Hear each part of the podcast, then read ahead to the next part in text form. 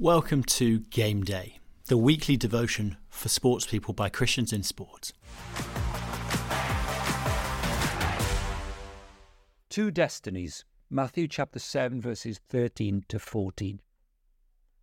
Enter through the narrow gate, for wide is the gate and broad is the road that leads to destruction, and many enter through it. But small is the gate, and narrow the road that leads to life, and only a few find it.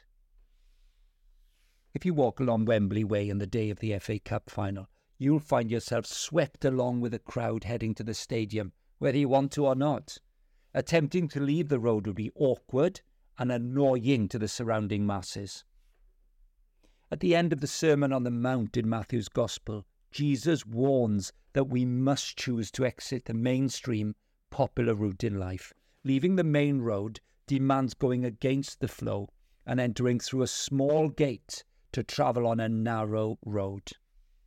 To be a disciple of Jesus and to engage in this unique lifestyle described in the Sermon on the Mount requires turning and trusting in Christ rather than hurtling along life's highway with a majority. Most people at your club will be travelling on the broad road. Well, the company's easy, the journey's relaxed. Yet, Jesus firmly warns us that the critical issue isn't the journey's comfort, but the route's destination. He says that the popular road leads to destruction. Jesus urgently emphasizes the need to leave the popular trail immediately.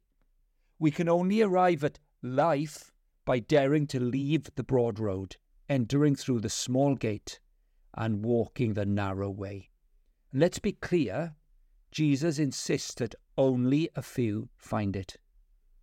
As we prepare for today's game, we know that however pleasant the atmosphere the training session was this week, the ultimate point of competing today is to win.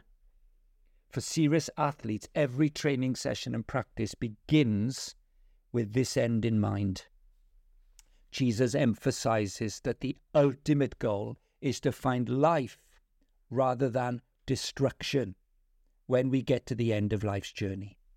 And as all disciples of Jesus know, traveling the narrow road brings joy, fulfillment, and security in this world and an even greater eternal life beyond the grave. As we prepare to compete today, remember when and where you step through the small gate and reflect on your journey along the narrow road. Thank God for His saving grace in your life. Then, pray for teammates that they may join you on the road to life. Finally, get ready for today's stage of the journey. Play the game with a sure confidence that God is with you every moment of the day as you head on the road less travelled towards eternal life. And finally, Let's take a few minutes to pray for your sports friends and colleagues that God will open a door for His message in your club or team on this game day.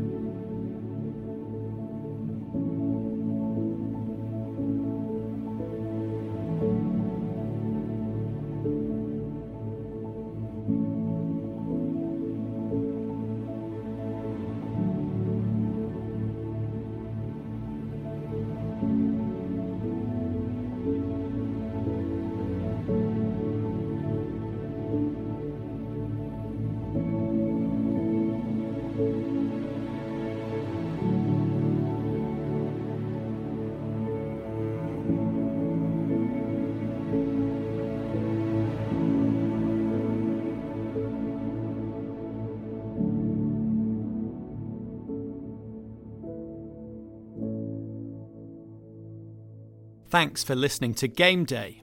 If you don't currently get Game Day in your inbox each week, you can sign up at christiansinsport.org.uk forward slash game day. Do check out the Christians in Sport podcast on all platforms for interviews, stories, and discussions about being a Christian in the world of sport. And do connect with us or get in touch on our website to find out more about how we work with and support sports people and help speak of Jesus in